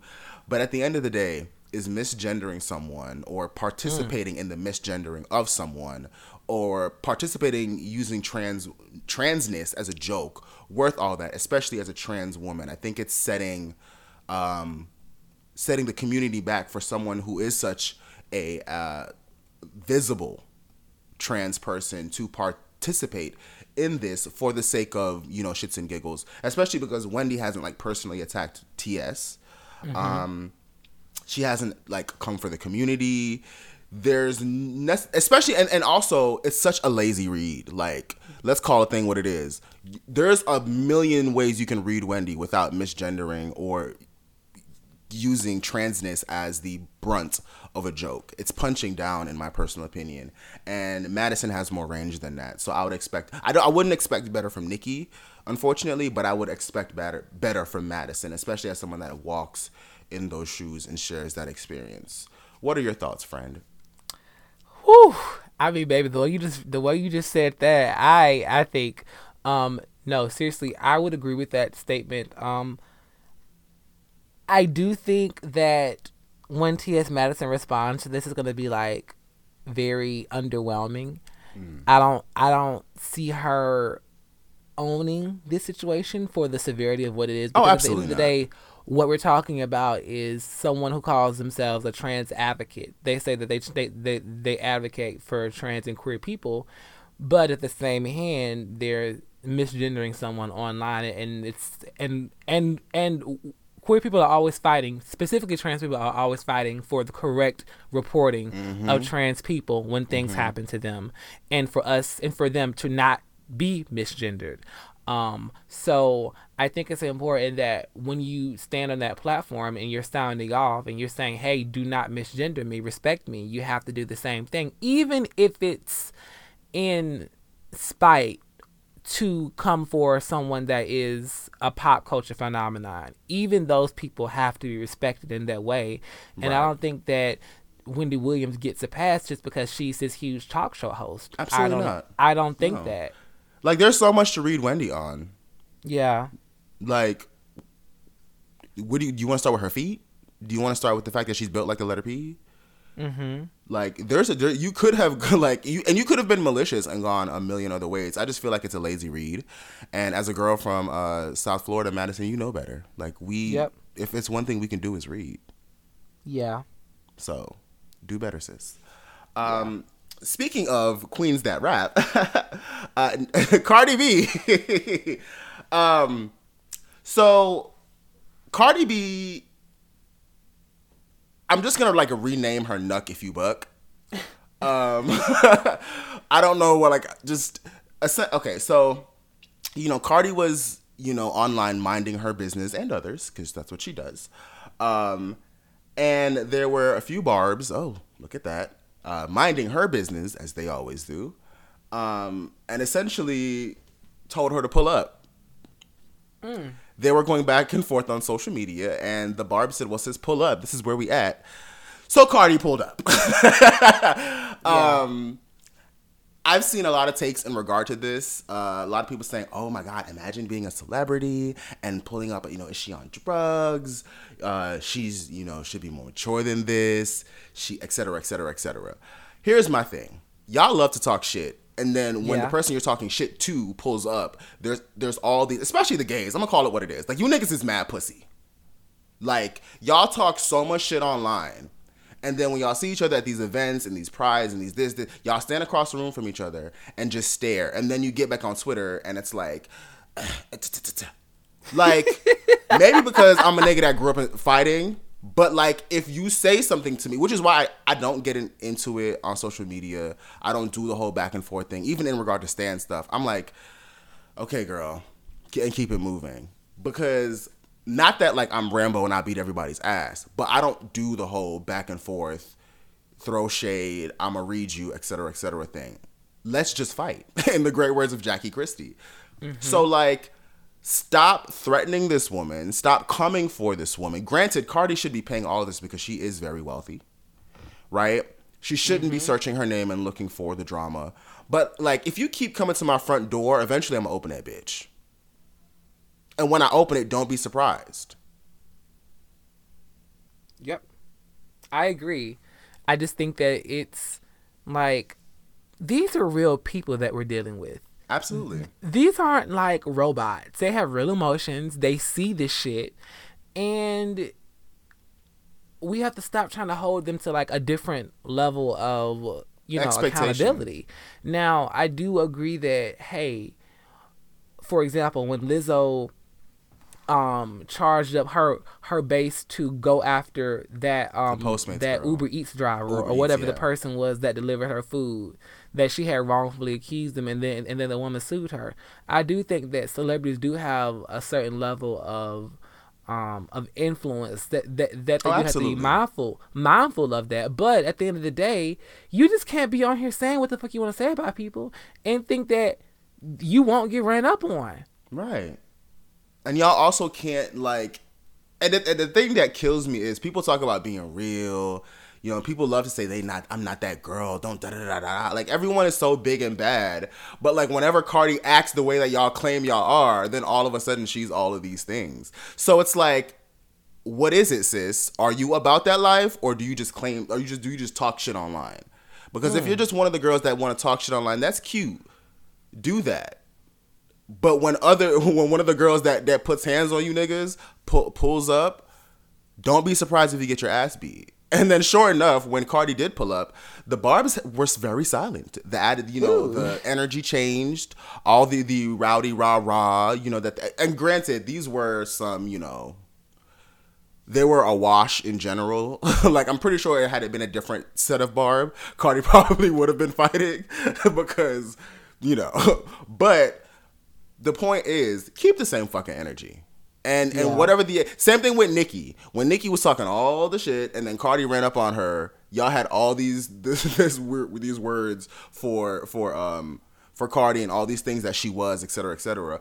But like, it you can't keep poking the bear and then when the bear swing like just because the bear is in a pretty cage doesn't mean it's not a bear. Like it's like she cardi is still who cardi is. And i like i said me personally i would not be searching my own name and like even giving anybody the attention that they're looking for. Me personally that's not what i would do. I've never been that kind of person. I've had people try to bait me into things on social media before and i pay it. But for the ones that don't pay it, don't be surprised. like you're asking for it, eventually you're gonna get it. Um, so that's that Period. on that. Period. Period. um, in in some uh, more uh, distinguished news, uh, recently the Black Music Honors happened for, if I'm not mistaken, the first time in Atlanta. Uh, Black Music Honors. I'll be very honest. I've never heard of this before. Never heard of it. Until and apparently, this is the fourth year or the fifth the year. The fourth one. I was like, "Whoa, really?" Right. Where okay. are the first three sis? I think I think it's because they got some really good sponsorship this year. Uh, that's why we that's why we knew about it. Well, it was hosted by LeToya Luckett and um, Rickey Smiley. Rickey Smiley. I forgot his name for a second.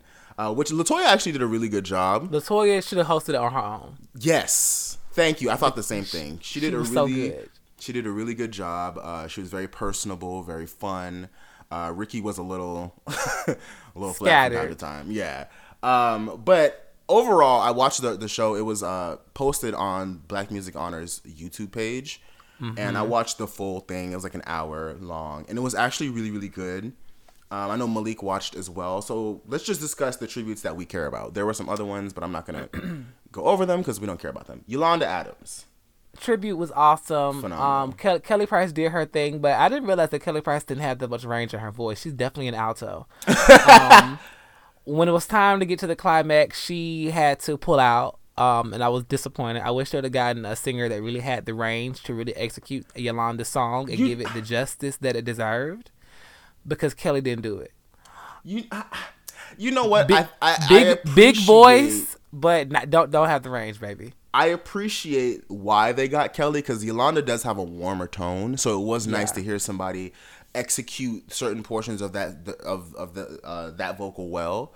Um, but I do agree there was uh, there was some singing done. There by... was some singing done, but when it came to the big parts, the climaxes, yeah. that the memorable sections of that song, I felt like she could not execute because she just did, did not have that upper chest that Yolanda has. That's true. That's true. Um, and um, the, the young girl, uh, what's her name? Jacqueline. Yes. She sang down. Down to me, she was the gospel. Well, no, Le'Andria was the best. No, Le'Andria. But, let me tell you, Le'Andria. Le'Andria made me stand up. I was literally yeah. in my bed, and there was a yeah. portion of it where she's like, ah, like she's doing some kind of like rifting. Yeah, that was real raggedy what I just did. She was doing some kind of like rifting. I had to call myself out because that that wasn't what she was doing. Um, but she was doing some kind of rifting at one point, and I had to. I literally stood up like, "What? Um, what is? What is?" Yeah, Le'Andria Le- got down. Yeah, Le'Andria was singing like mm-hmm. she sang. But that young like girl, say, she sang. She back. can sing. The oh young yeah, girl sings back. She and sings back as well. That and young girl is anointed. Great, I don't remember great her name. worship leader. I you feel, can tell she's a good worship leader. Absolutely, I feel bad because I, I have an article up that I thought had all the names on it, but it doesn't. I'm transparent. um, but yeah, then there was a Tamia tribute. Ooh. So the Yolanda Adams tribute was great all around. Then there was a Tamia, Tamia tribute. That Tamia um, tribute was done by uh, Melanie Fiona and Keke Wyatt. What were your thoughts? Uh, Keke should have stayed at home. What? Keke, Keke did not. Keke didn't even know the words to the song.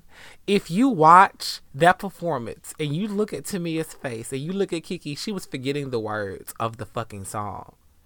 And Tamia's face was going up the entire time. People weren't really paying attention. Keke did not know the words to that song. She was forgetting a lot of words. And she, Keke was literally on stage, key, like keying about it, like trying to like joke it off. And I was embarrassed for her. Yes, she slayed it at the end. Yes, she hits the high notes. Yes, she did all of the all of the vocal whips and all of those tricks. Sure, Keke always does that. She always does that. That's nothing new. But did she capture the essence of that song? Hell no. Did she that you put a move in my heart is such a staple. And it's a song that has so many dynamics and so much just passion. You know It's- what? it- It it's a very it- music. It's a very musical song. And It she ha- didn't do hold on. It has dynamics, and this is going to be in regard to your your point. Yeah. But what it has more than dynamics is vocal structure and technique. That's a very especially because it's it's since it is Tamia and Tamia is a very technical singer, a very Yeah. clear singer, a very Yeah. um purposeful Sure. singer, right? Yeah. She's not a wild rifter runner. She's No. not a hit every high noter No. she is a balanced like really she's a vocalist like a good vocalist and i think i will agree with you that like uh, Keke, and it's funny because the the reason why I was really silent is because there's a rehearsal clip where Keke is looking at the lyrics on her phone, and I was like, "How do you not know the lyrics till you put a move on my heart?" Like it's, like it's not like everyone. I thought everyone knew that song. I thought so too. Right, but um, I still enjoyed Keke's performance. Uh, I actually appreciate it more because I, I watched it like three times. The more I removed my expectations from the performance, because in my head, when I think of "You Put a Move on My Heart," I hear Tamia. Like I think of Tamia's the way Tamia sings it. But the more I just listen to it as a cover, like, cause I I appreciated that because, and Keke did rein herself in quite a lot in my personal opinion. I think she tried to be very technical and very clear, and I think that may have been where some of the disconnect was. Uh, because I think she was trying to focus on not being just Keke, and then at the end, the just Keke came out because it was kind of like, well, girl, I'm just I, I'm I'm Keke, I can't not Keke. Um, but I I personally wanted to focus on Melanie Fiona. I love Melanie Fiona. I Yeah. adore her. Um, one of my favorite Canadians. Such a t- uh, talented Caribbean legend. Well, not legend yet, but I, I I say all that to say I really enjoy Melanie Fiona. It was great to see her because she's one of those people that is so freaking talented that we don't really see much of, um, if at all, really.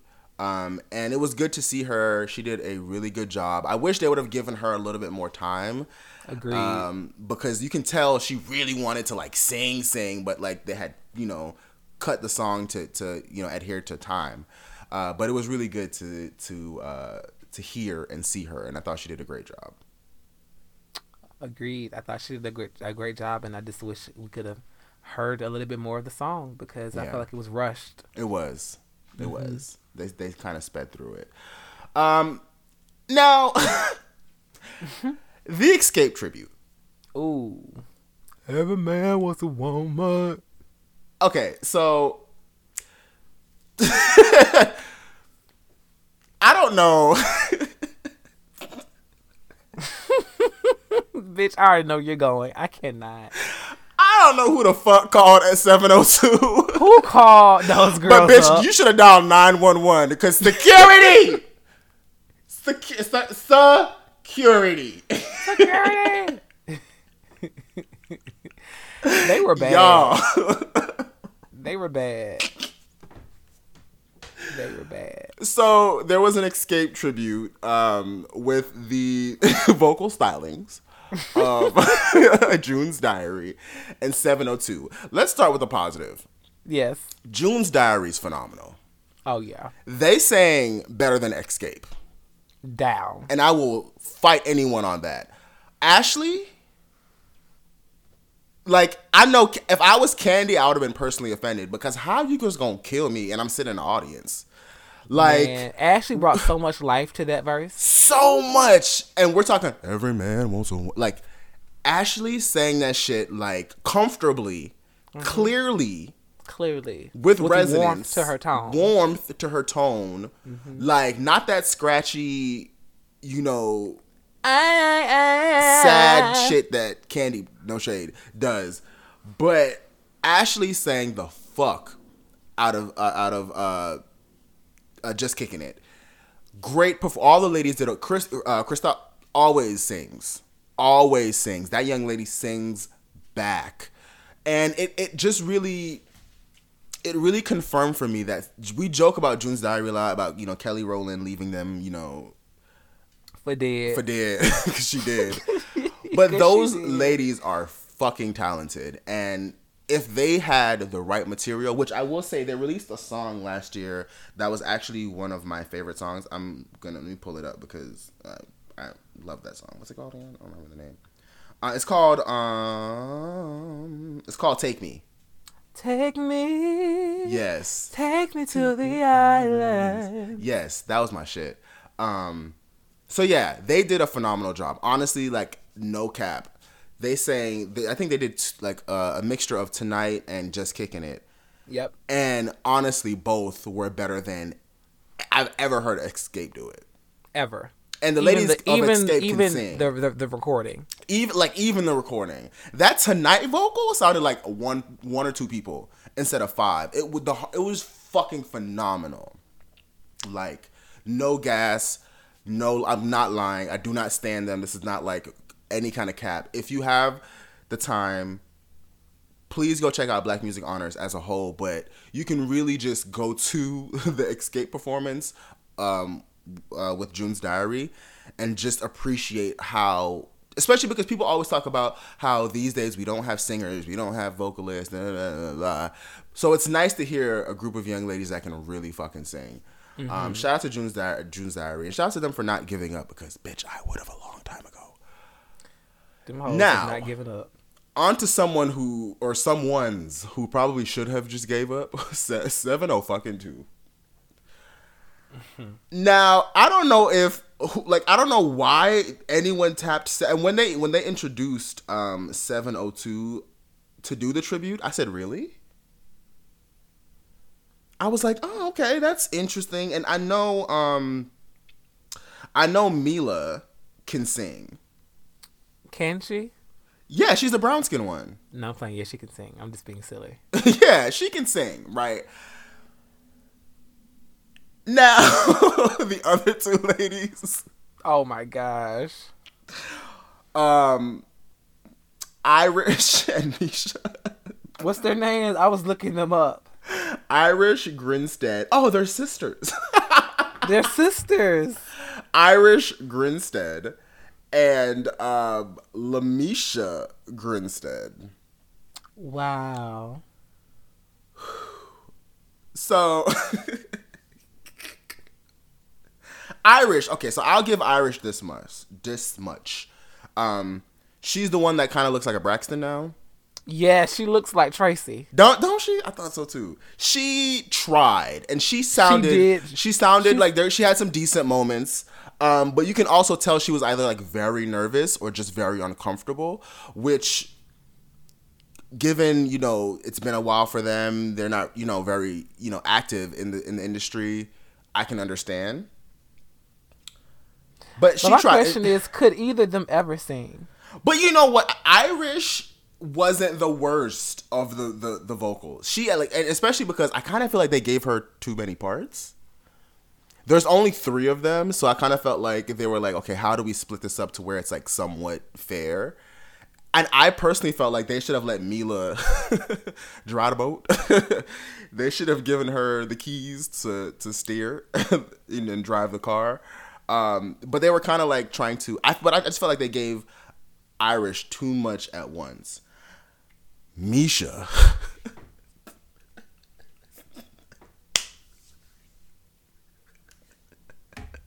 I'm dead. LeMisha Grinstead.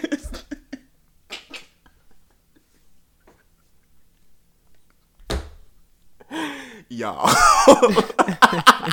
Bitch, you are over the tickled silly.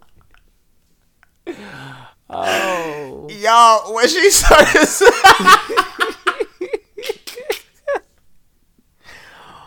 Oh, y'all. Y'all- She sounded really bad, y'all. She really did. Oh my it god. It was really bad. Do me a I favor. I promise you, he's not. He's not. I'm not exaggerating. He's not exaggerating. It was painful watching it. It was like painful, especially because I know she knows she can't sing. she.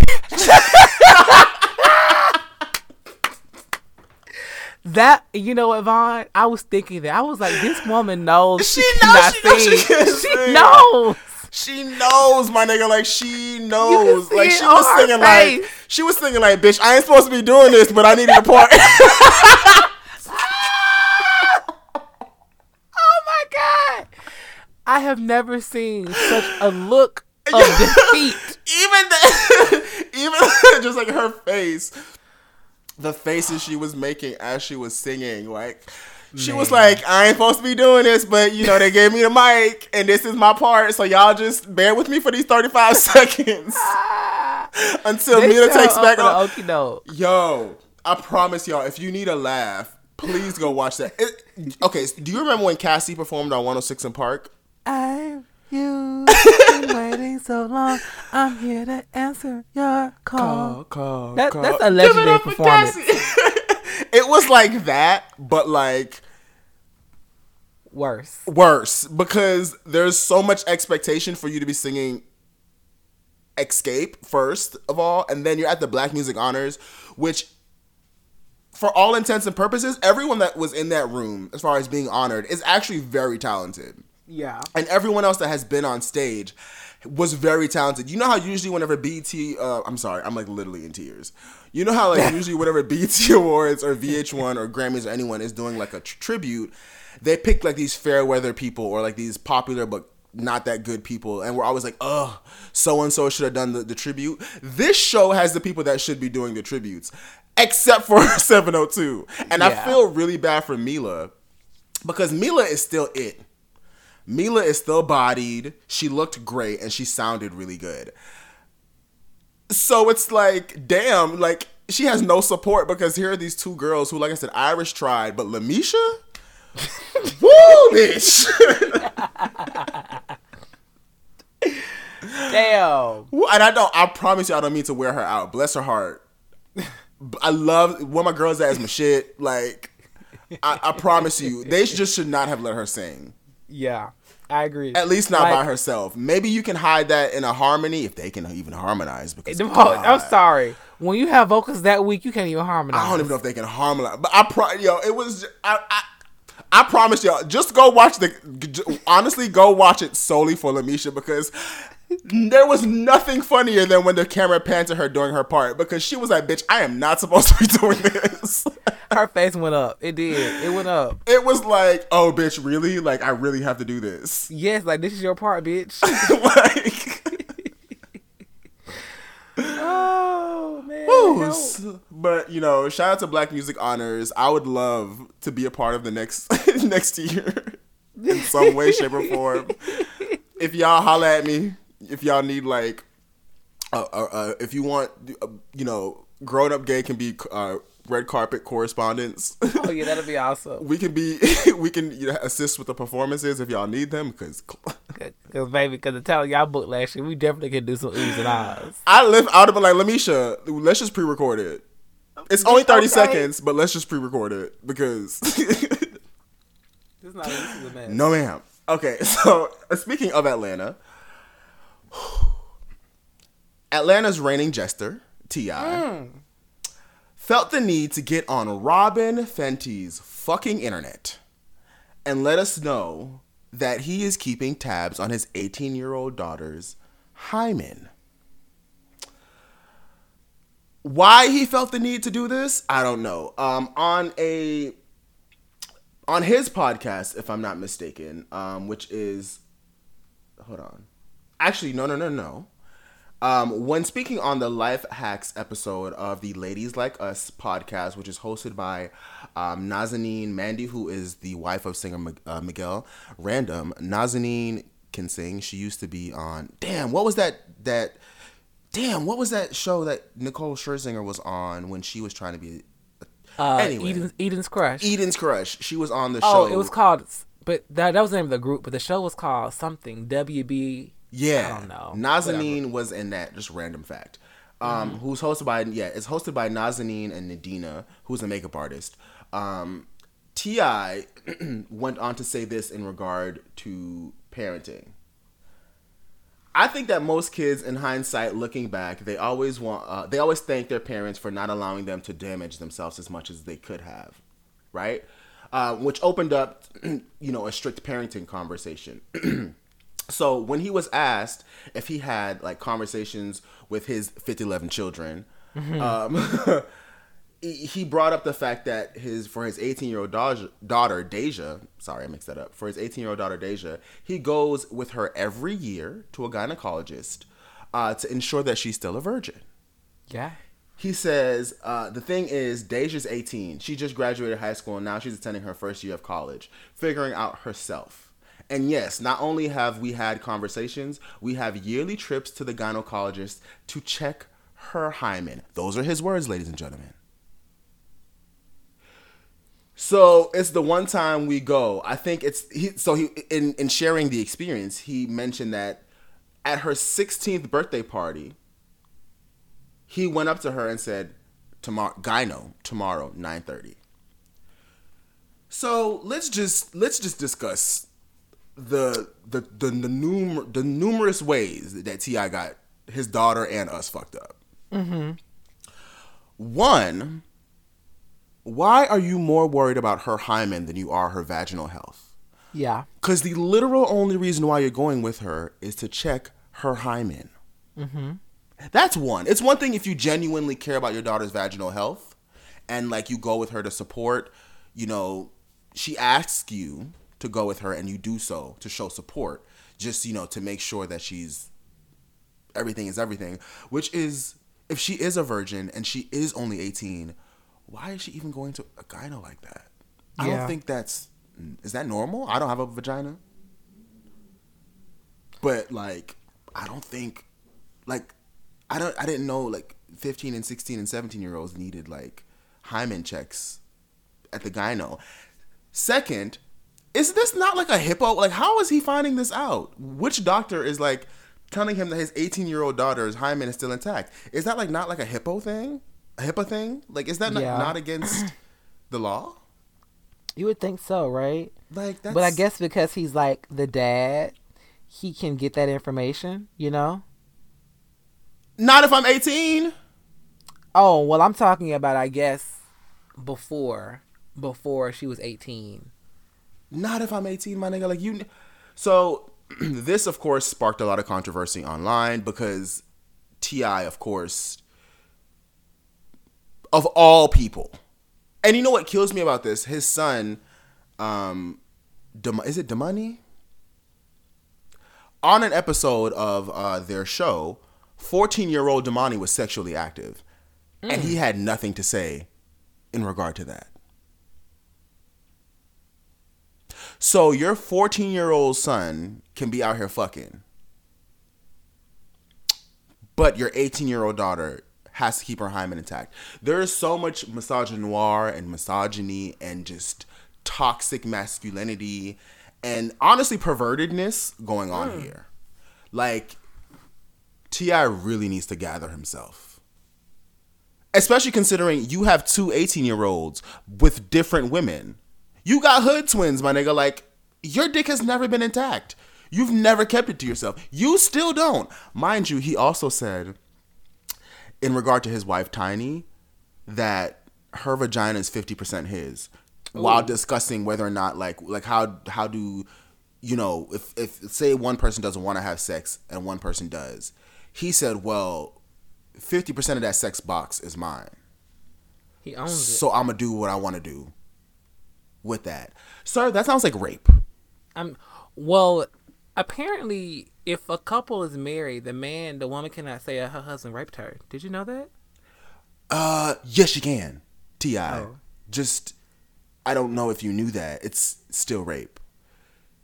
You do not own her. She is not a slave. She is not property that you can just knock down and rebuild whenever you please.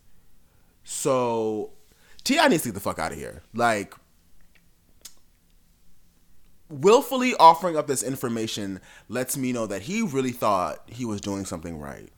Yeah, he did. And that might be the worst part about this. It's not like Deyjah was mad at her daddy and decided to tell us. He told us her business, which now opens her up to so much harassment because there have been men, because Deyjah is a very beautiful girl. There have been men now talking about some. I want to take her virginity. Let me take your virginity. All in her, all in her comments, her inboxes. She's had to like shut down all of her, deactivate all of her comments, and she's been liking things on Twitter talking about how disgusting it is and how it's an invasion of privacy, et cetera, et cetera. Like, why would you put your daughter's business on Front Street like this? That's a great question. Why would he do that? I mean, I think he did it because he is blissful in his ignorance and he wants to broadcast the kind of checks and balances that he puts within his family to continue to broadcast his masculinity and broadcast the power that he wields over his family. I think T.I. is intentionally trying to um, just perpetuate this narrative that the man is the one leading the household and what the man says goes and what the man says goes. And I I really saw him kind of getting on that bullshit train when I saw him backing the whole Colin Kaepernick Jay Z thing on The View. And he really wasn't able to give any insightful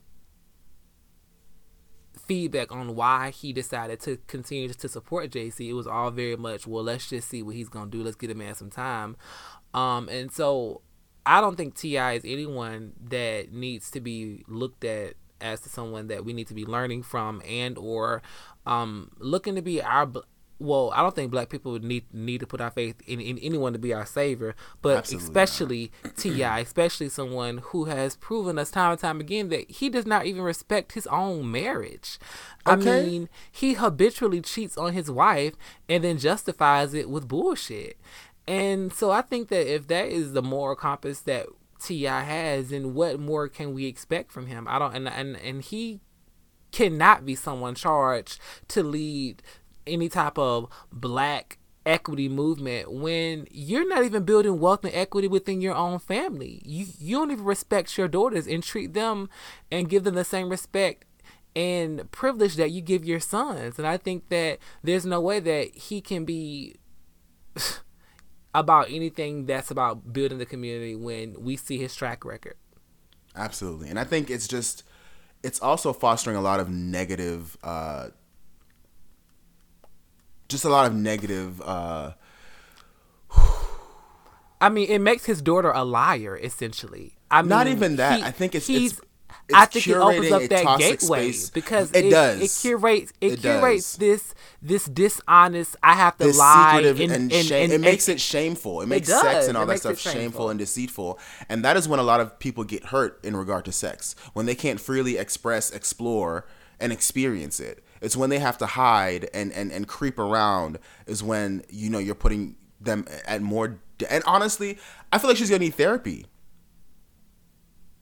Like I, she probably already does need therapy. That's what I am saying. Like years of this trash, trash. Years of having a trash, trash. ass daddy.